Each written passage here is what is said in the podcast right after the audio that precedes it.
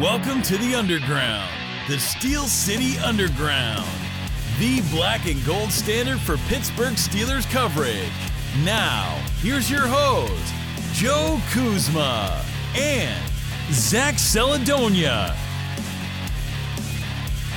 Hello, everyone, and welcome to another edition of the Steel City Underground podcast. My name's Joe Kuzma, joined here on another um, Monday morning quarterback edition of our show with the one Zach Flash Celadonia. Zach, I couldn't have said the word quarterback in Monday morning probably any better. I'd ask how you are. I'm sure you're going to tell us. What's up, my dude? Uh, I'm not great. I've definitely been better. Um, you know it's bad whenever you uh you put yourself in that Thanksgiving mindset. You know what I mean? When you're sitting there because your team just lost and you're going through the well, at least I have loving family and friends and dogs. and that's where I was yesterday. I was in the Thanksgiving mindset. Oh man, uh, be thankful. I, I, you know what? That's a good. That's actually pretty good. I'm not gonna lie because there's a lot of bitching. I understand the Steelers are two and two. That's what really matters. Wins and losses when you get down to it. You don't have style points. I understand that like maybe these even the wins might not have been the prettiest. I didn't have a problem with the Raiders whatsoever, which just makes me question how good or bad the Raiders are.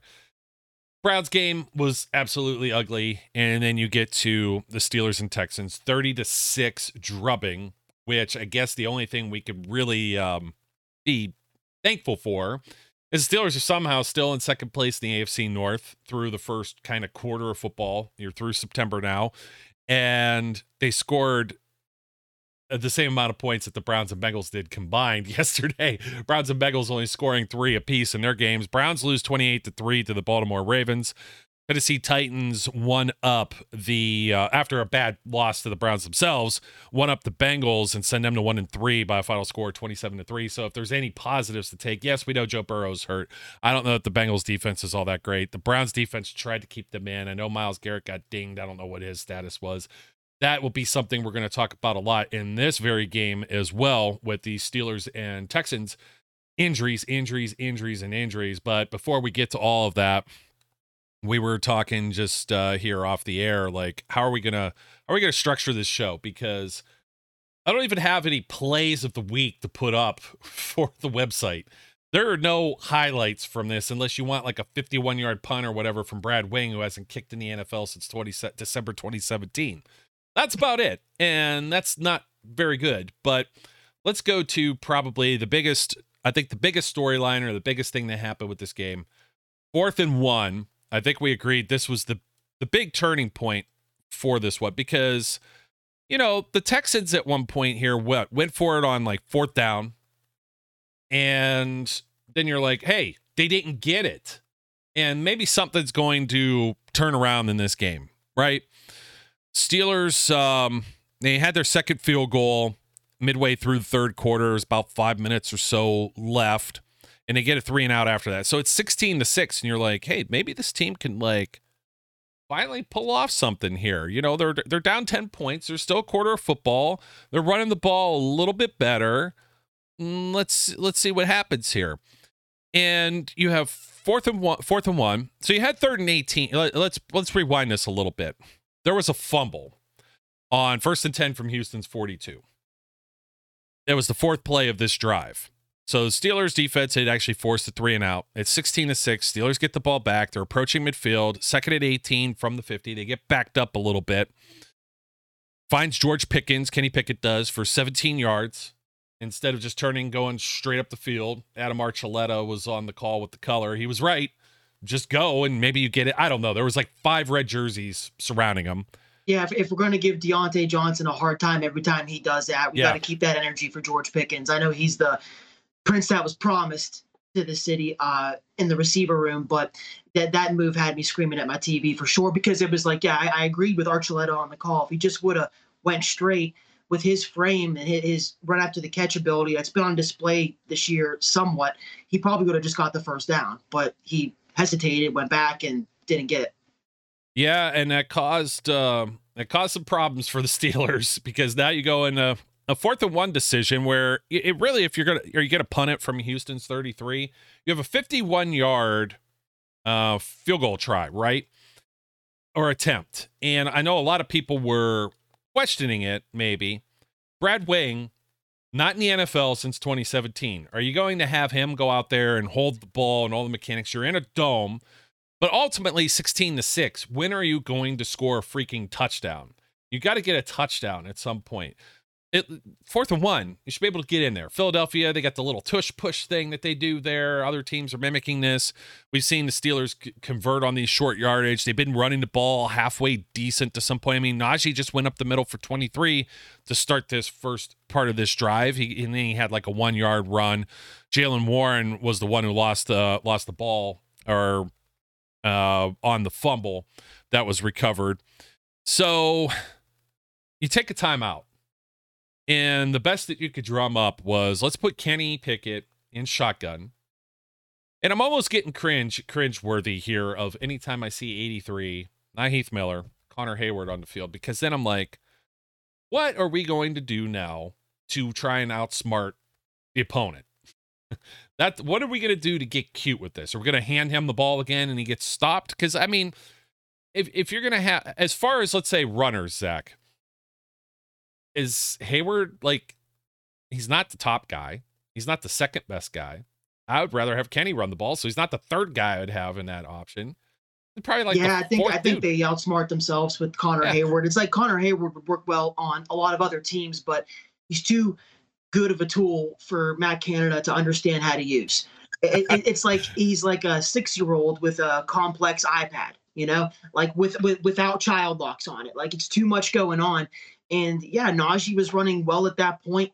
Why not just give it to him? Why not just run a QB sneak? I didn't have a problem with the call. I wanted them to go for it actually because yes, yeah, you got to score a touchdown eventually. I realized if they hit the field goal, they have nine. They could get another touchdown or, or their first touchdown after that, and and then tie it up with the Texans. But at the, during that point in the game, C.J. Stroud was throwing it around the yard, not really having a problem on offense. Neither was their running game. So it, for statement purposes, you want to score a touchdown. So I wanted them to go for it. I liked the decision to go for it. What I didn't like was the call. It made no sense. Um, going shotgun on fourth and one. The Bears did the same thing in their game, actually, and they were getting torn to shreds on Twitter. So I don't know how the Steelers one went unnoticed. Maybe I just didn't see much of it outside of Steeler fans bitching about it, and rightfully so.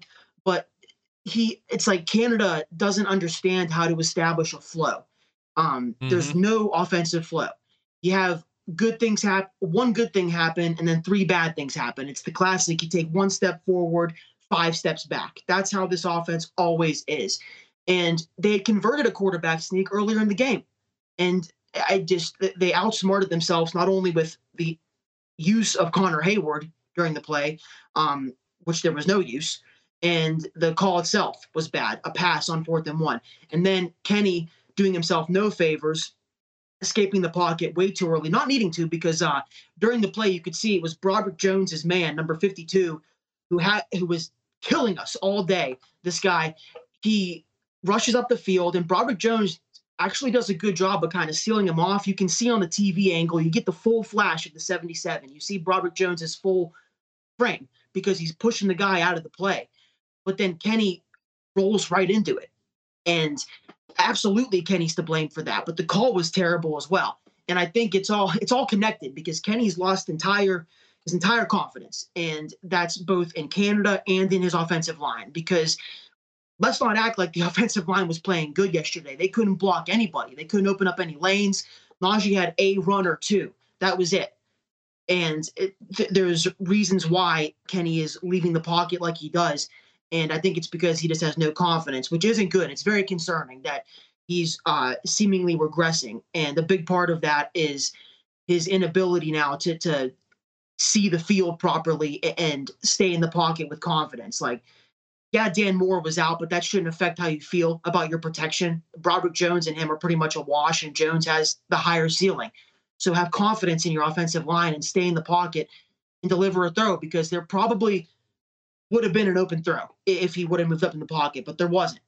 Um, but again, tying it back to Canada and the play call, they didn't really uh, give him a situation to to win in because they should have just ran the ball, whether it's with him or uh, one of the running backs.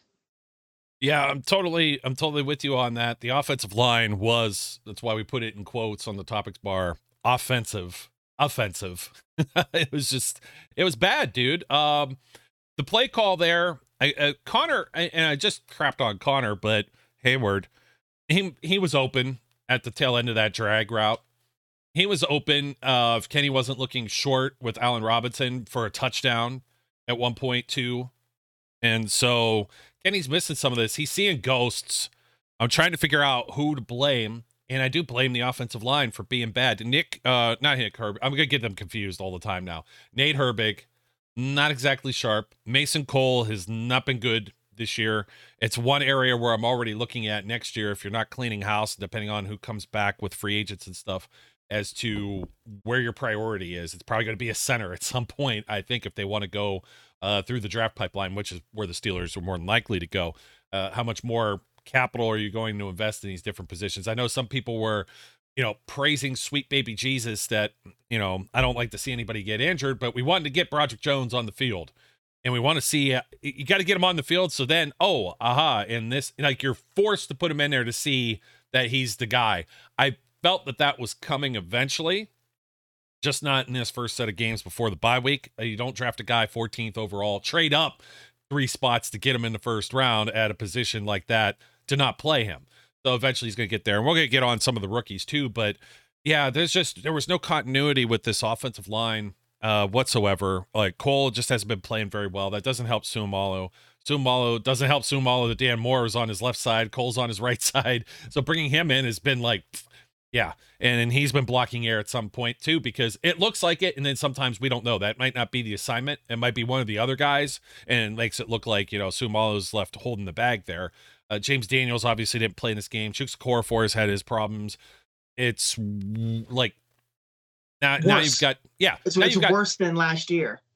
Yeah, and you've got Kenny seeing some ghosts, and Kenny did some of this stuff, and I, you know, I was thinking about too like in terms of this, like I always blame Mitch Trubisky for having the happy feet and moving before he needs to. And there was a comment made about that, like Kenny moves off his first read and everything like that. Man, he's been under duress like these first few games, and that's why like he's seeing some of these ghosts. Uh, the ghosts weren't there as much yesterday, but he was getting shook.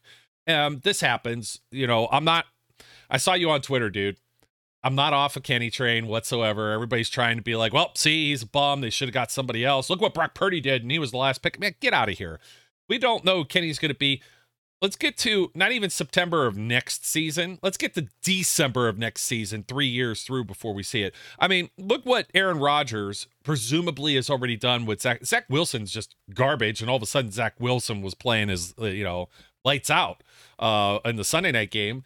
So, you know, and I'm kind of rooting for him. I don't like to see any of these guys really fail, especially you've got so much immense pressure, especially where Zach Zach Wilson, where he was in a New York market, Kenny Pickett filling the shoes of Big Ben Roethlisberger, a surefire Hall of Famer who like would always keep you in games. He was going to win. I mean, Ben gunslinged it around and stuff too. So, um, we're going to go yeah. to coaching when it comes to what the blame here in a second, but I wanted to jump over um unless you got something else about this offensive line because they've just been bad. Uh, should, no, I was just going to say, fixed. yeah, Zach was going through it, uh, both Zach Wilson and me uh, yesterday until Zach was given a chance, Wilson, not me, to play well on Sunday night. And that was really cool to see. I'm rooting for him too. Is rooting for anybody really in the NFL who is left for dead and uh, is able to show that they can play. It's always cool to see. Yeah. And um, the Steelers and Kenny are just in a really tough spot now because I, I was happy to hear that the injury is believed to be only a one to three week absence. So with a bye week sprinkled in there, we'll probably only be without Kenny Pickett for a game, is what it sounds like right now. I don't want to speculate too far on that. Yeah. But it, if that injury had been worse, you know, Kenny's played bad this year. Outside of the Raiders game, he's played bad. You know, you, mm-hmm. you can't get by just by making one or two throws a game and selling it off as improvement. Um, I've been disappointed as anybody with how this year has gone for him. He's gotten worse, not better. He's flashed at times, but it's just not enough. But I feel like the Steelers, the Steelers definitely have not seen enough. because Oh, if we've learned anything from being fans of them for so long and following what they do, they're not a knee jerk type of organization. They've held on to Matt Canada for four se- this is his fourth season of mediocrity. So they haven't seen enough from Kenny yet because at times he's done well and at times he's done bad. And this injury is just terrible timing because you're coming off a game last week where he looks good and a game yesterday where he looks bad.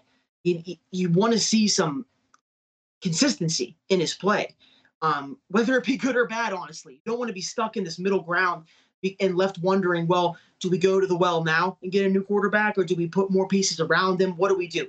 First and foremost, I think you got to fix the offensive coordinator because that's the easiest fix you can make. Uh, you can't just go out and draft a quarterback.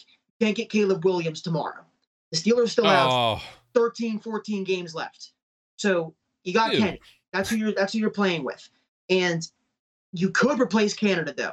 If you want to make Yeah. a fix, if you want to make a drastic change, if you want something that maybe improve, you got to get Canada the hell out of here, man. He's terrible.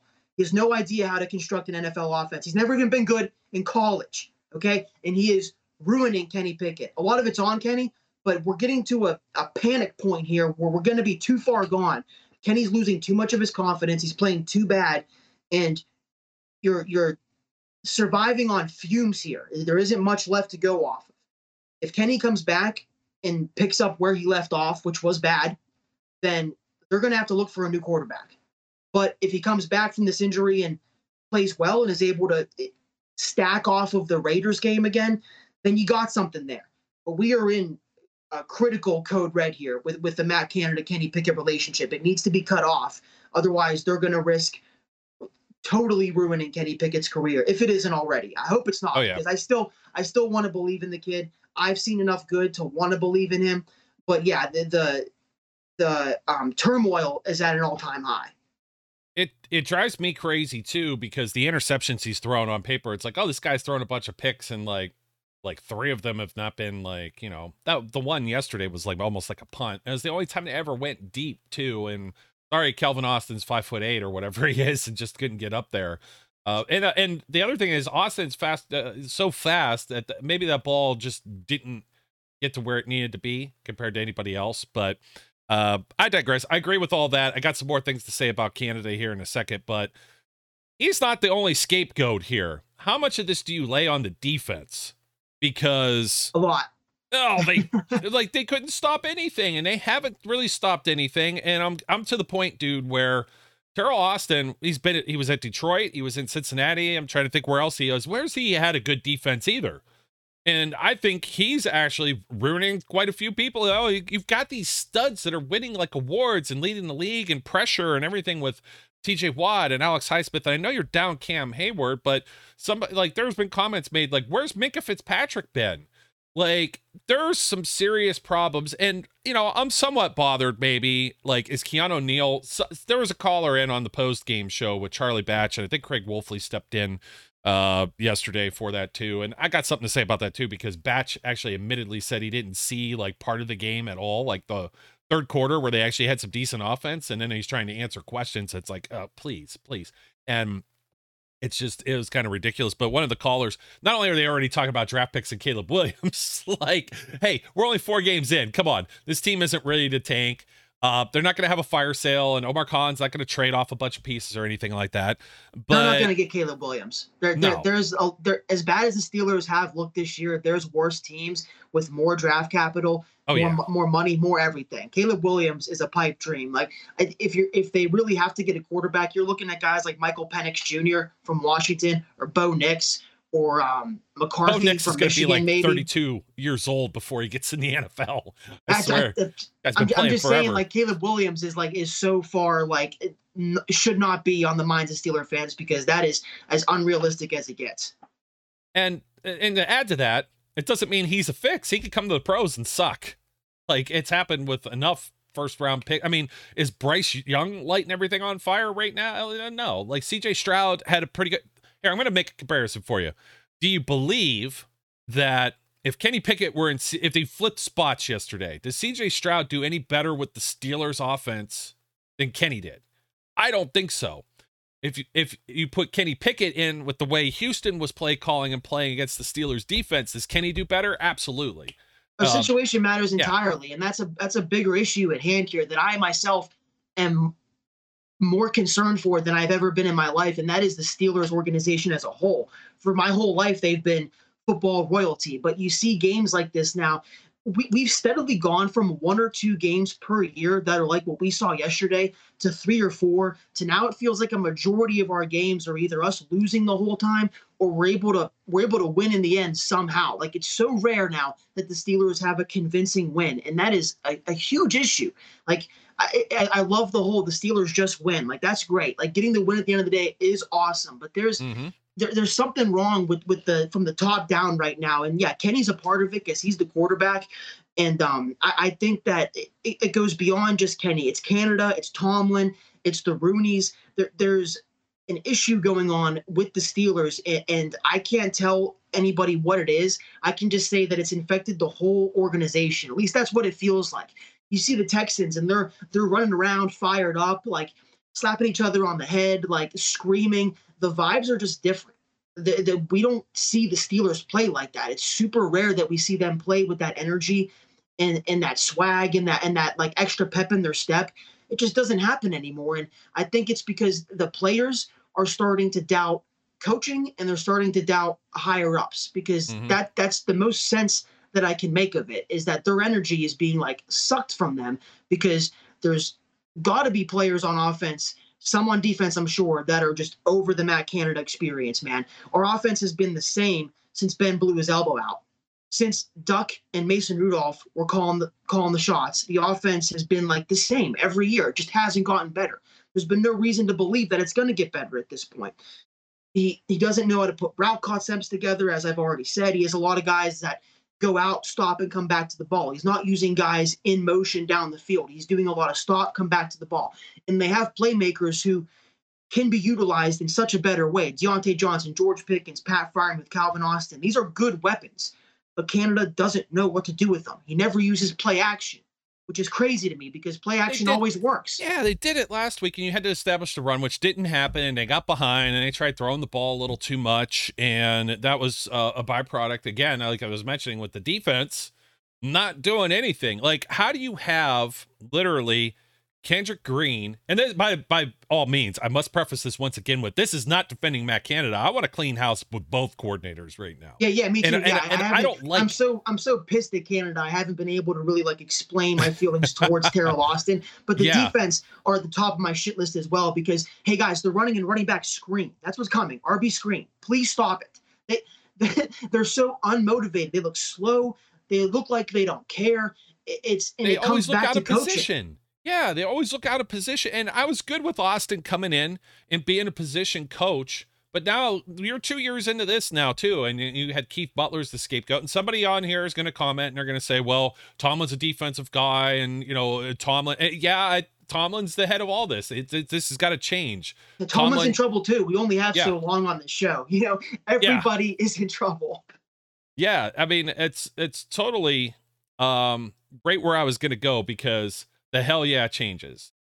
And Mike Tomlin was quoted as saying, hold on, I have it, I have it here.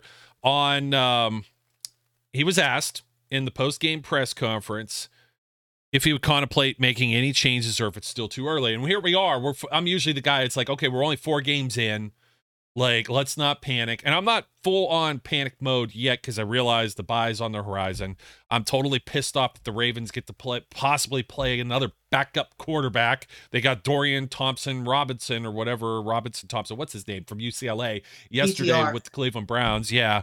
Um, who I like, but that's his first start. The guy's just thrown out there. They had to elevate PJ Walker, who wasn't with the team in the offseason. And um, the, the, Ravens, that's a whole other like rant because they got to play Trubisky last year too. Whenever they play like Ben or even Kenny, you see things are different. But Tomlin says well, regarding uh change regarding. Hell yeah we have to make some changes man that was that was an ugly product that we put out there today so we're not going to do the same things and hope for a different outcome. What those changes are man we'll put together a plan in preparation this week. Well you got a short week with a lot of injuries that we're going to go over here. You're going to probably have a backup quarterback that's in those changes, I think, in a bye week, I mean, it's uncharacteristic of the Steelers, but we've seen Omar Khan, a brand new GM, and it really his first full year in that role, do some uncharacteristic things already. He moved up in the draft.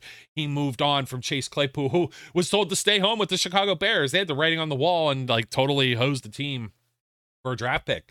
That, that ends up being Joey Porter Jr. And we're talking about names that should probably be on the field. Those are some of the hell yeah changes. You need Broderick Jones in there as a left tackle. You need Joey Porter Jr. to finally get in there. I'm tired of seeing Levi Wallace beat easily. Levi Wallace is good as far as like depth and whatnot, but you're not going to convince me to have him there as a starter. You can't leave Patrick Peterson out as your who's your number one. It sure as hell isn't Levi Wallace, and it isn't like whatever 35 years old. yeah, Peterson's old. playing like Peterson. shit too. Yeah, yeah. Peterson's playing like a 37 year old cornerback right now, and he we need we need more out of that guy. And he was supposed to be a big part of this defense and a, a big help to this defense, and he's playing like trash.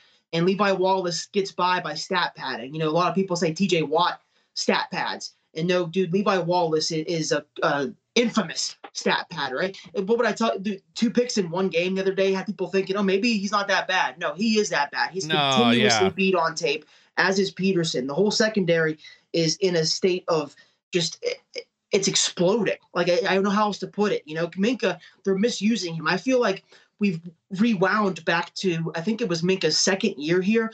For whatever reason, they stopped using him the way they used him his first year as kind of a deep safety, uh, roam around the secondary and use your ball skills and your instincts to get the ball. To okay, we need you down closer to the box. We need you to be more of a every a, affect every play kind of guy and they they learned that that wasn't a good role for him because there's one season Minkah has here where I think he got like one or two interceptions.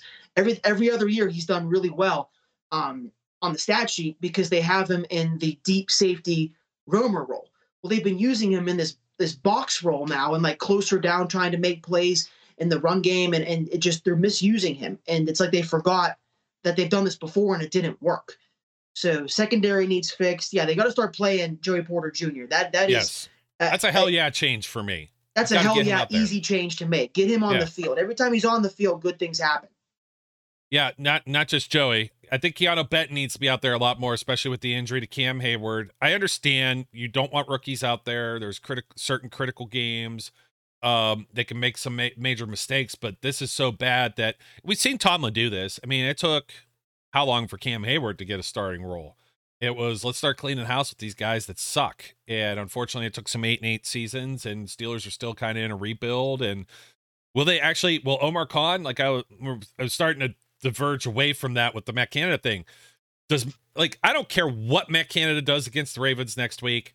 Will they have enough balls to just send this guy packing? You can't even demote him. You're gonna have to fire him, and you either bring in somebody completely new or you promote Mike Sullivan, who has experience as an offensive coordinator at the pro level. I mean, he worked with Josh Freeman and was able to get like a 4,000 yard passing season out of him. He was able to get some of Eli Manning's best years out of him.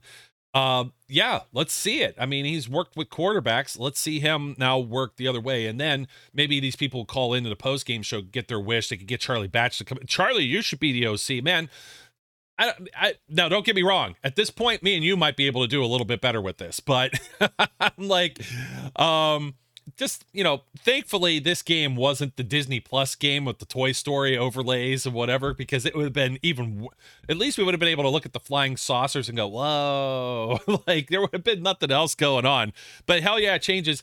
I don't think Tomlin's going to move on from Teryl Austin, but what the hell is going on? Like you were saying, Minkah as one of his best seasons. But Teryl Austin like worked with the secondary. They used to have two different coaches in the secondary. I don't understand what is going on back there anymore. Patrick Peterson, he'd be fine if he's a corner two. I think we said this at the beginning of the season. You can't rely on him as, as a corner one. They basically just stay on their sides of the field. We know that Levi Wallace isn't Cam Sutton and he can't like sink back and play like a safety role. And I don't know that Peterson has the same kind of speed. I think that's what they were looking maybe to do with Peterson. He's using him a little more sparingly. Ask me who the nickel corner is, because I don't know. Are they ever on the field? Maybe maybe Chandon Sullivan makes some plays. I know Desmond King's been returning kicks and hasn't been actually out there out there. Uh, so what other can you put King out there and get him more involved in, in in this? I mean, he's primarily a slot corner guy, so I don't know how much more of a difference that ends up making the inside linebackers. You got to have it along the. I saw this with the defensive line too, and I meant to say this with the defensive blame, and we didn't get to say it. You got Kendrick Green that's out there who is a complete bum with the Steelers and he's making plays. He ends up getting hurt in this game, but they got guys they like literally signed off the street. And you mean to tell me a TJ Watt and Alex Highsmith can't get to the quarterback? And why are we only sending those guys? Why I like I see these other teams send like a DB blitz. Of course, the one time the Steelers do it last week, Minkah Fitzpatrick gets dinged for a bullshit penalty call. We'll get to the officiating later when it comes to this game too.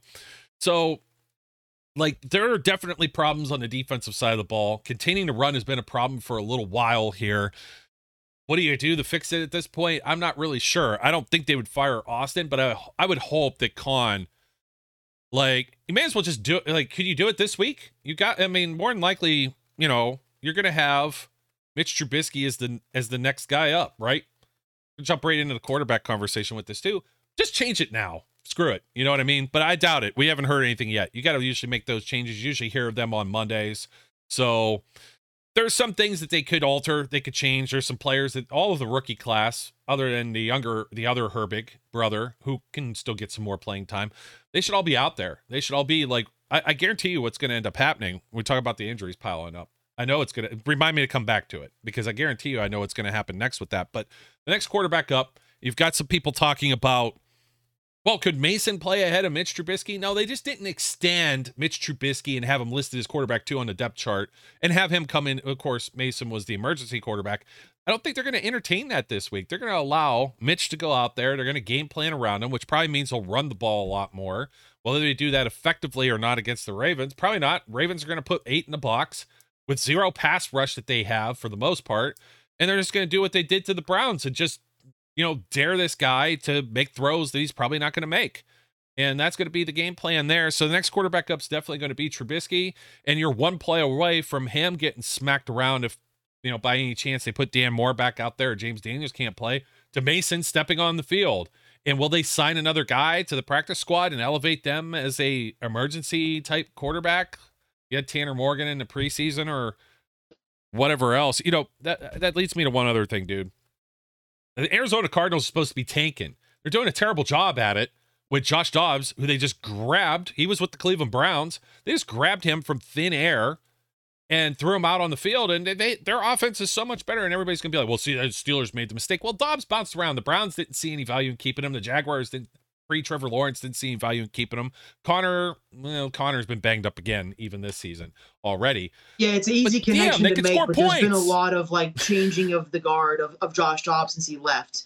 You have to think like outside of the box, not just like, oh, Josh Dobbs, I wish we would have kept him. That was never in the plans to keep Josh Dobbs. They they've since brought in many quarterbacks since him. So yeah. he's far gone from being a Steeler at this point. I get how people are doing that, being like, oh, we should have kept him with how things are going. It's like you could say you could say that about pretty much anybody that ever leaves the Steelers and has any kind of success. Mm-hmm. Yeah, but more or less, my point is, is like coaching got him ready to play, and they went out and beat the Cowboys the week before, and they didn't just beat them in some tight, like you know, what the Steelers beat the Browns with two defensive touchdown type performance. Yeah, they, yeah, we're making it look very offense. hard here. That that that's apparent. I think my whole thing is, uh, you know, I'm aware that we got the bye week coming up and we're still alive in the AFC North. And Kenny's coming back, which is great because it, whether people want to hear it or not, losing Kenny for the rest of the year would have been worse than getting to see him come back and try to do yeah. something.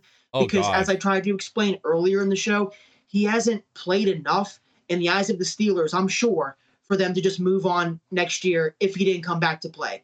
Him coming back to play is beneficial for the Steelers and for us as fans because we need to see if he's going to play like dog shit or if he's going to be able to somehow recapture like the Kenny we saw in preseason and the one we saw to close out his rookie season. Mm-hmm. If he's able to do that, we'll all feel better about him. So I'm aware of those things, but it's more like yesterday just felt like the straw that like it broke the camel's back because it's like we're living in Groundhog's Day. Like, yeah, it, I, I love that we're alive every year, somewhat in a sense alive, but it's just not a sustainable way to win football games or win championships in this league. Like theoretically, could they scratch and claw their way still this year to like the seventh seed? Yeah, definitely. The AFC isn't as like strong as we thought, but there's just something that doesn't I just that doesn't do it for me like it used to. Like it may be because subconsciously I just I see the bigger problems at hand. You know, like it's say they are able to make it to the playoffs. It's like putting a band-aid over over a, a missing limb. You know, it's like that if they're able to do something and make it to the playoffs, I have half a mind to think it's going to be credit to the defense and just the ball bouncing our way a few times. They're not going to just become this high powered juggernaut overnight. And that's really why uh, this loss felt so much worse than than other ones that we've had because uh, it just I'm just so sick of it happening. And I I know it's early and I know they can recapture or they can try to recapture good positioning in the AFC. I mean, they were the freaking 2 seed in the AFC playoffs rolling into Sunday.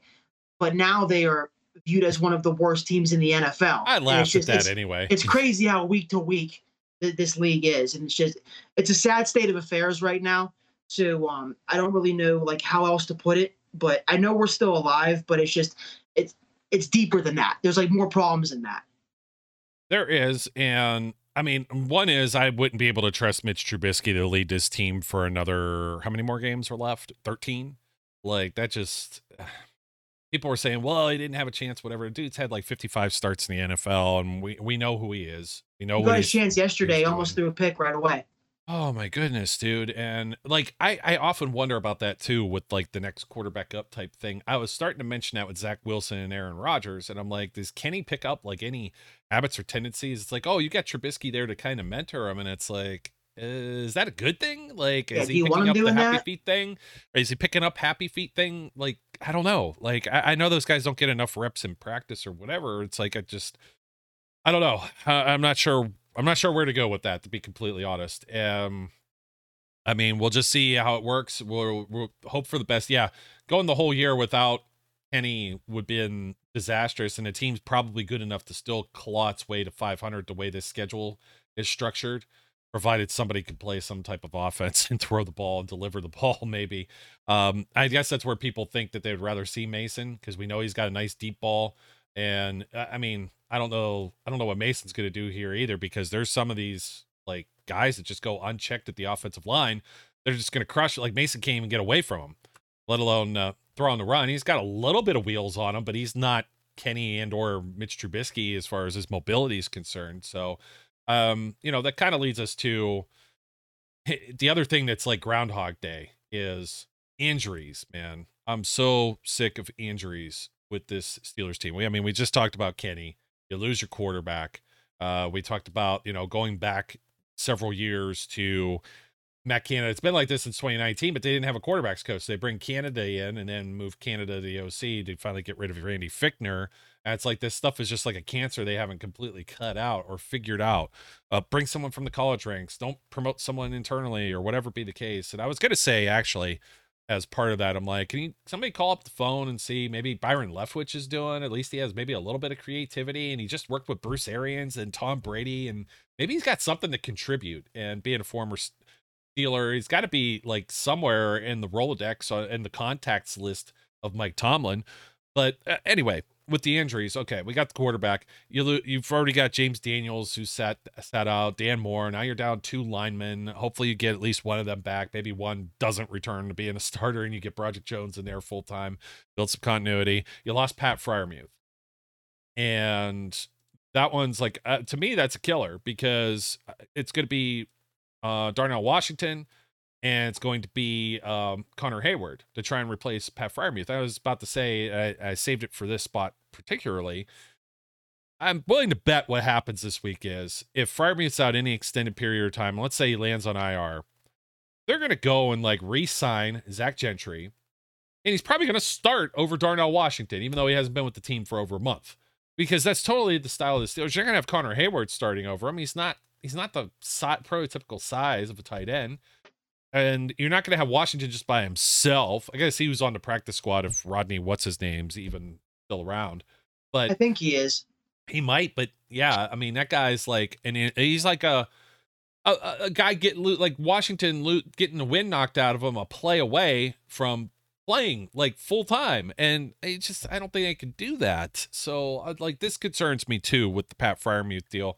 And he just he, he gets hurt. He's not even that involved in the offense as he should be.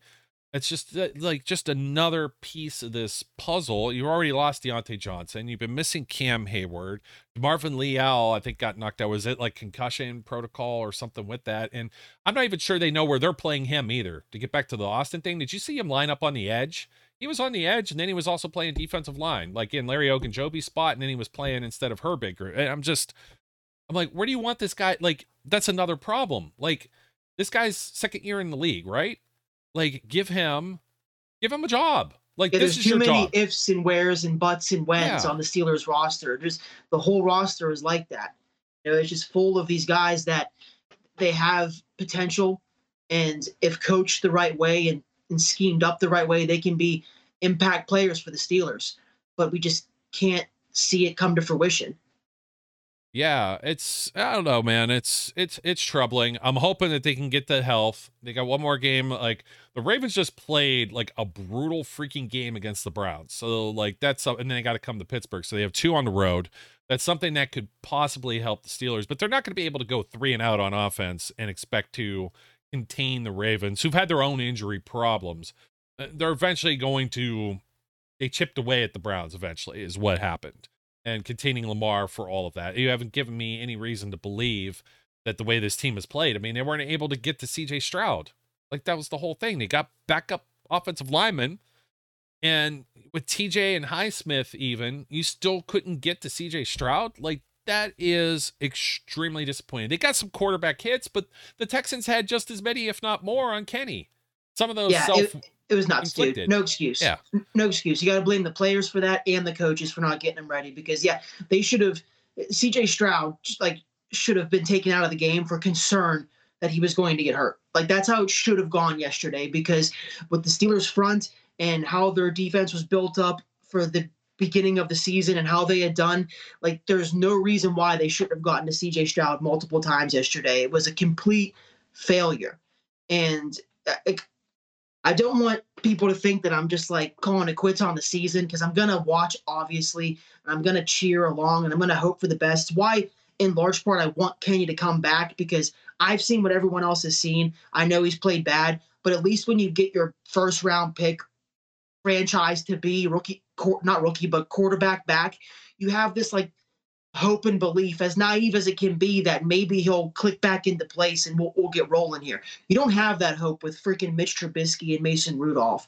And I got news for the tank crowd. The Steelers would never tank. They're not ever going to do that. So you got one or two choices here. Either they're going to try and they're going to end up like nine and eight and miss the playoffs with with Mitch Trubisky and mediocre quarterback play, or they're going to somehow Kenny will play better and they'll get to like a playoff seed and maybe even win a game. Like that that hope at least still exists if Kenny plays. If not, it's totally dashed. And I'm totally aware of how bad he's played this year, but it's just the it's the unknown and it's the belief that he still can do well. With Trubisky and Rudolph, you don't have that belief. They can't go out and get Colin Kaepernick or or Trevor Siemian, Joe Flacco. None of these dudes are gonna make you feel any type of way No. or help us in any type of way. So No. um it isn't that I'm a Kenny apologist or that I don't see how poor he's performed, but you need him to come back to to just give hope to this season that that maybe things will will get right again. this team you were talking about the attitude and like the the vibe um as far as the locker room and on the field and whether people lost confidence they had no confidence in Mitch Trubisky last year and as Yeah. soon as Kenny came in it provided a spark like he's the leader he's the guy and he needs to be back on the field hopefully sooner rather than later because you see what's going on with Joe Burrow obviously it's a huge component as to why the Bengals aren't doing well and you risk the same thing it's like they don't even have like a Mitch Trubisky kind of style backup, or even a Mason Rudolph kind of backup. What do they have? Like Jake Browning and somebody Jake else. Browning. And Oh, they've, got McCarron on the uh, practice Oh. squad. Yeah, they brought him back, and he didn't do so swell even in like where, where was he? XFL, USFL, both.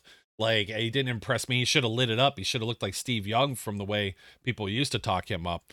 Uh, but yeah, it's like now with them, it's like they can't even sit Burrow. You risk sitting Burrow, and you're going to be as bad or worse than if you play a hurt Burrow. Same thing with Kenny Pickett. So hopefully Kenny it's not too serious. I'm going to tell you this my eyeball observation, having knee injuries in the past seeing other players, just the way he came off the field. They immediately ruled him out, so they like they got to find out what's wrong with them, right? No problem with that. You don't want to risk any further injury, especially if it's something super serious. Maybe you can't put weight on it.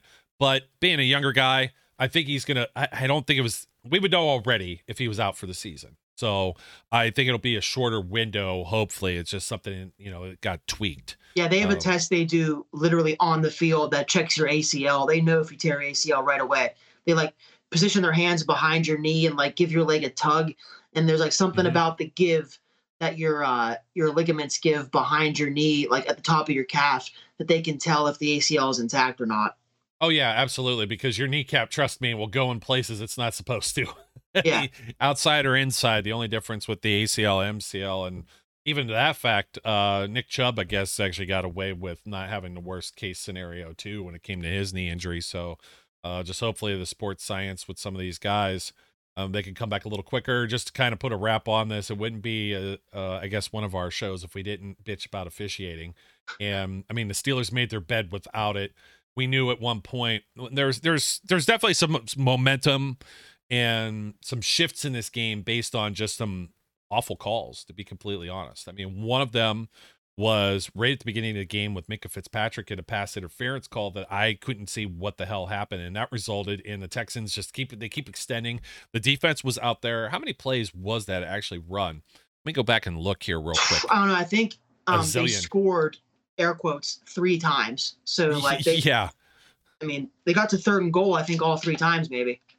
Uh, let's see here. They said 12 plays. I'm not sure how many may have been negated by penalty here, but it just kept going and going and going and going, and that like wears you out right from the start too. You know?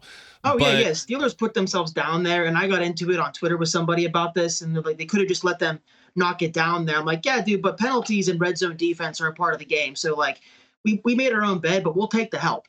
like you don't have to give calls to the other team. You don't have to call stuff that doesn't happen to make it worse on the Steelers. So, I mean, it, it's nothing new. Penalties help teams all the time, they hurt them all the time. But, like, yeah, the Steelers, they did it to themselves. But at the same time, it doesn't help getting the extra, like, salt in the wound from the refs. Yeah. Third, third and 10, or not, it would have been third and 10 from the 10 with that uh, without the Minkah Fitzpatrick penalty. Maybe they only kick a field goal. Maybe the game's a little closer.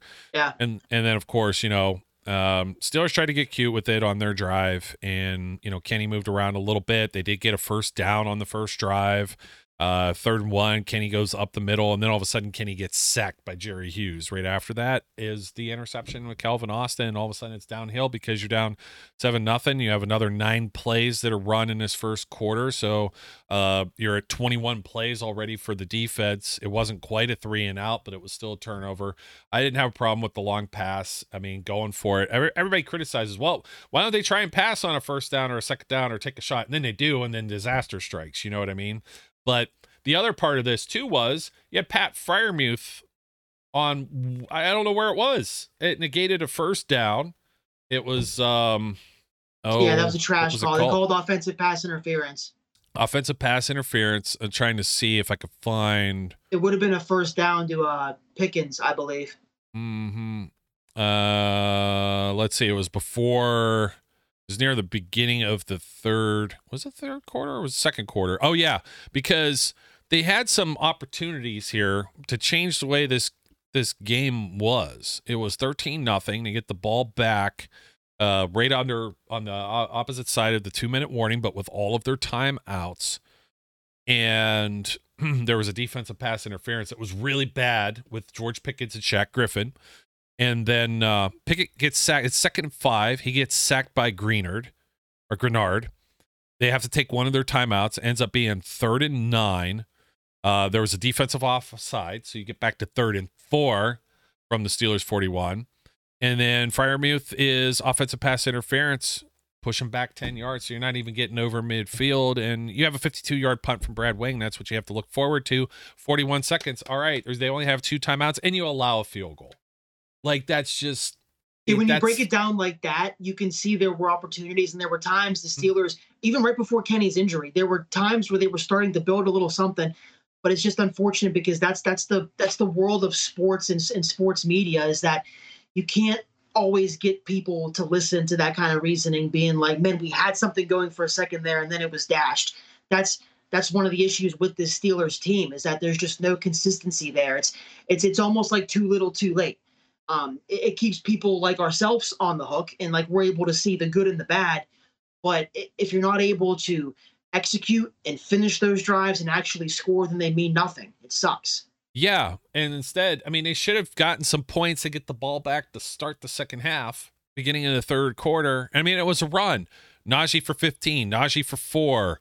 Uh, Najee, okay, loses one. Third and seven. A little pop pass to Calvin Austin. He gains 12. First down. Uh, another pop pass, another little pass short uh, opposite side of the field. Now they switch fields. Find Austin again, four yards. Okay, but it's second and 10. That allows Jaylen Warren to burst through 18 yards, first down. Now you're up to Houston's 23. Najee for four yards. Najee again off the left side of the line this time, four yards. What's been working? Uh, middle and left side of the line. So you go to go up the middle again. This time you bring in Jaylen Warren and he loses two yards. Now it's fourth and four, and you end up kicking a field goal, and it's 16 to three instead of, you know, you could have maybe even at least got a field goal to end the half. Maybe you're looking down a touchdown, and now it's only 13 to 10, and you've got the whole, almost the entire second half yet to go. That really just you know, along with the fourth and one play that's later, just the, the, the things they just couldn't get any rhythm or any momentum going on any of this. Just the two field goals and pretty much in back to back drives because the defense actually does their job. They force an intentional grounding with C.J. Stroud. Uh, with TJ Watt breathing down his neck, and they end up punting the ball away. And the Steelers actually ended up getting it right at the Houston's 46. They were right at back in the middle of the field there, practically almost in field goal range. They just make like, and you see teams do this effortlessly, and you saw the Texans do it uh, at the end of the second quarter. I mean, it was a 42 yard pass to Nico Collins. Like those things are really inexcusable. It's why the defense needs to get fixed too. It's why everybody's PO'd on a Monday. Dak. I try to hold it in there, man. I people said you're a lot calmer for a game like that. It's like, man, it's, it's tough to. I can't get pissed off at everything. Like, it's not. I mean? It's not. I'm not. I am mad, but I'm not yeah. mad. I'm disappointed. Yeah. You know? It is weird. It's like a calmness comes over me when things are going that bad. But it's just because what what else can you do but sit there and take it, man? And yeah, I was in a bad place yesterday. Like I said, I was in the Thanksgiving mindset. So I'm I'm hopeful things will turn around but we had to give it to the people straight. Things things haven't been looking good, and uh, it's an early season, but yeah, this is there's a reason why this show and others I'm sure are all going to have a similar tone to them of impatience and panic and what do we do now? Here's some of the positives. Here are all the negatives. It's what you're going to deal with when you come out playing like that on Sunday. Yeah, I mean, just oh, just if some of these things could have went a little differently. There was a face mask that wasn't called with Jaylen Warren. I saw I mean, that. Yeah. You can call holding all day long, but if you find it hard to believe, like no real holding penalties when you've got Highsmith and TJ Watt out there, like there's just some things that uh, befuddle my brain. But it's like just those couple mental lapses. Take one of those two back. Either Minkah. It's, it's like so much went wrong yesterday, one. man. That I'm sure I came off this way to the listeners at times there, but I, I really couldn't even organize my thoughts in a in a proper fashion here because you would say something that was like a buzzword in my head, like, oh yeah, I want to bring this up, or that, or like, oh yeah, Canada, mm-hmm, mm-hmm. Patrick Peterson, Kenny Pickett, Tomlin. Like it's it's it was a collection. Uh, it was team effort. You know, everybody sucked yesterday. Uh, yeah, except for maybe Brad Wing. And if he's the bright spot after having not played yeah, five years, good job, dude. good job. Thank you for that. Was those are the spots that I'm most like concerned about. Like this dude hasn't played in forever. Is he going to have a bad hold on the field goals? No, they scored two field goals. They got two of them. Um, but I get it. Like you know, you didn't want to kick that 51 yarder there. How much more are you going to keep inching, inching, inching? At least if you score a touchdown like get it right on the third down play and then the fourth and one of course disaster ends up striking but if you're at least able to the the touchdown it's a lot easier with the if if it keeps going back and forth i should say um, and you're able to win the field position game, you're going to be closer to kicking that other field goal that probably ties the game if you convert that fourth and one and then can get a touchdown drive out of that. Unfortunately, they probably should have had it on the drive before as well. So, all right, man, got to leave it where it is. Got to put a bow on it. It's been enough. I'm, I'm surprised I'm not yelling and screaming and whatever. I don't expect any hell yeah changes before the Ravens. They got to lick their wounds and just figure out who's going to be filling in for some of these injured bodies. Then they get some rest, and hopefully the rest period here. It's we've got two weeks to correct all of these things. They did it last year. Of course, they got TJ Watt back in that frame. Maybe they get Cam Heyward. Cam Heyward's loss should not be understated. I mean, we talk about this guy as being like a the second or third best defensive tackle in the entire NFL. And that's a large part of why they're having trouble start stopping the run too. Of course, yeah, they have that problem. We've got that there, to look forward to. Yeah, so hopefully Diontae Johnson may be coming back. Maybe some of these things end up helping. But man, I'm not happy with the coordinators, and people are still going to be like, "Well, fire Tomlin." No, Tomlin's been around long enough. I've seen him win by he beat Tom Brady with Mitch Trubisky and some grocery baggers playing in the secondary. Like Tomlin does some amazing things at certain times. How he allowed that call on fourth and one, though, I cannot absolve. You can't tell me they call a timeout and then say, "Oh yeah, let's run shotgun." This guy is such a student of football. I'm going to leave with this too. We haven't done like the bad take of the week type thing. There was somebody on one of the social media things that brought up the, ch- Terry Bradshaw cheerleader thing with Mike Tomlin again. And I absolutely have to mention it because it's like, well, this is what you get when you're best friends with the co- look. There's different coaching styles, right? I'd say Pete Carroll isn't the disciplinarian either. It's like I know Terry Bradshaw goes back to Chuck Noll, and Chuck Noll chew him out and bench his ass and everything like that. But where's what's Bill Belichick doing these days? You know what I mean? like he's the Yeah, disciplinarian.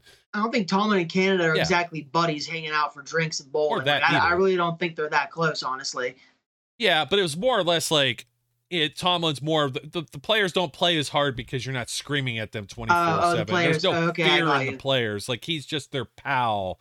And it's like, no, I'm like, it's not really working for Belichick. no, you're too much of a dickhead. You end up like Sean Payton, dude. Sean Payton's got real problems in Denver. I'm telling you, like his method of coaching is like dated now in the NFL. You can't bitch at these athletes, th- th- today's athletes. You know, it's a Yeah. little, it's a lot more give and take, and I think Sean Payton's finding that out in Denver right now. Yep, you're absolutely right with that. And if you're just too much of a pompous ass, you're, you don't last long at all, uh, at, at all. So you got to produce. Uh, we know we're waiting for Tomlin to produce some things. Let's hope the Steelers could just get healthy. It is a divisional game. They're usually played tight. We'll be talking about that later this week, week five against the Baltimore Ravens. But until then, my name's Joe. His name's Zac. Don't forget to like, comment, subscribe. Steel City Underground podcast. Wherever you're watching or listening, we appreciate yins out there and just try and hold it all together. Go Steelers. yeah, here we go. So, here we go down the toilet drain or something. so, until next time, we encourage everyone out there to oh, get my pen out. Be safe. Be good. We'll catch you later. We would like to thank you for listening and remind our listeners to follow us on social media and our website, www.steelcityunderground.com.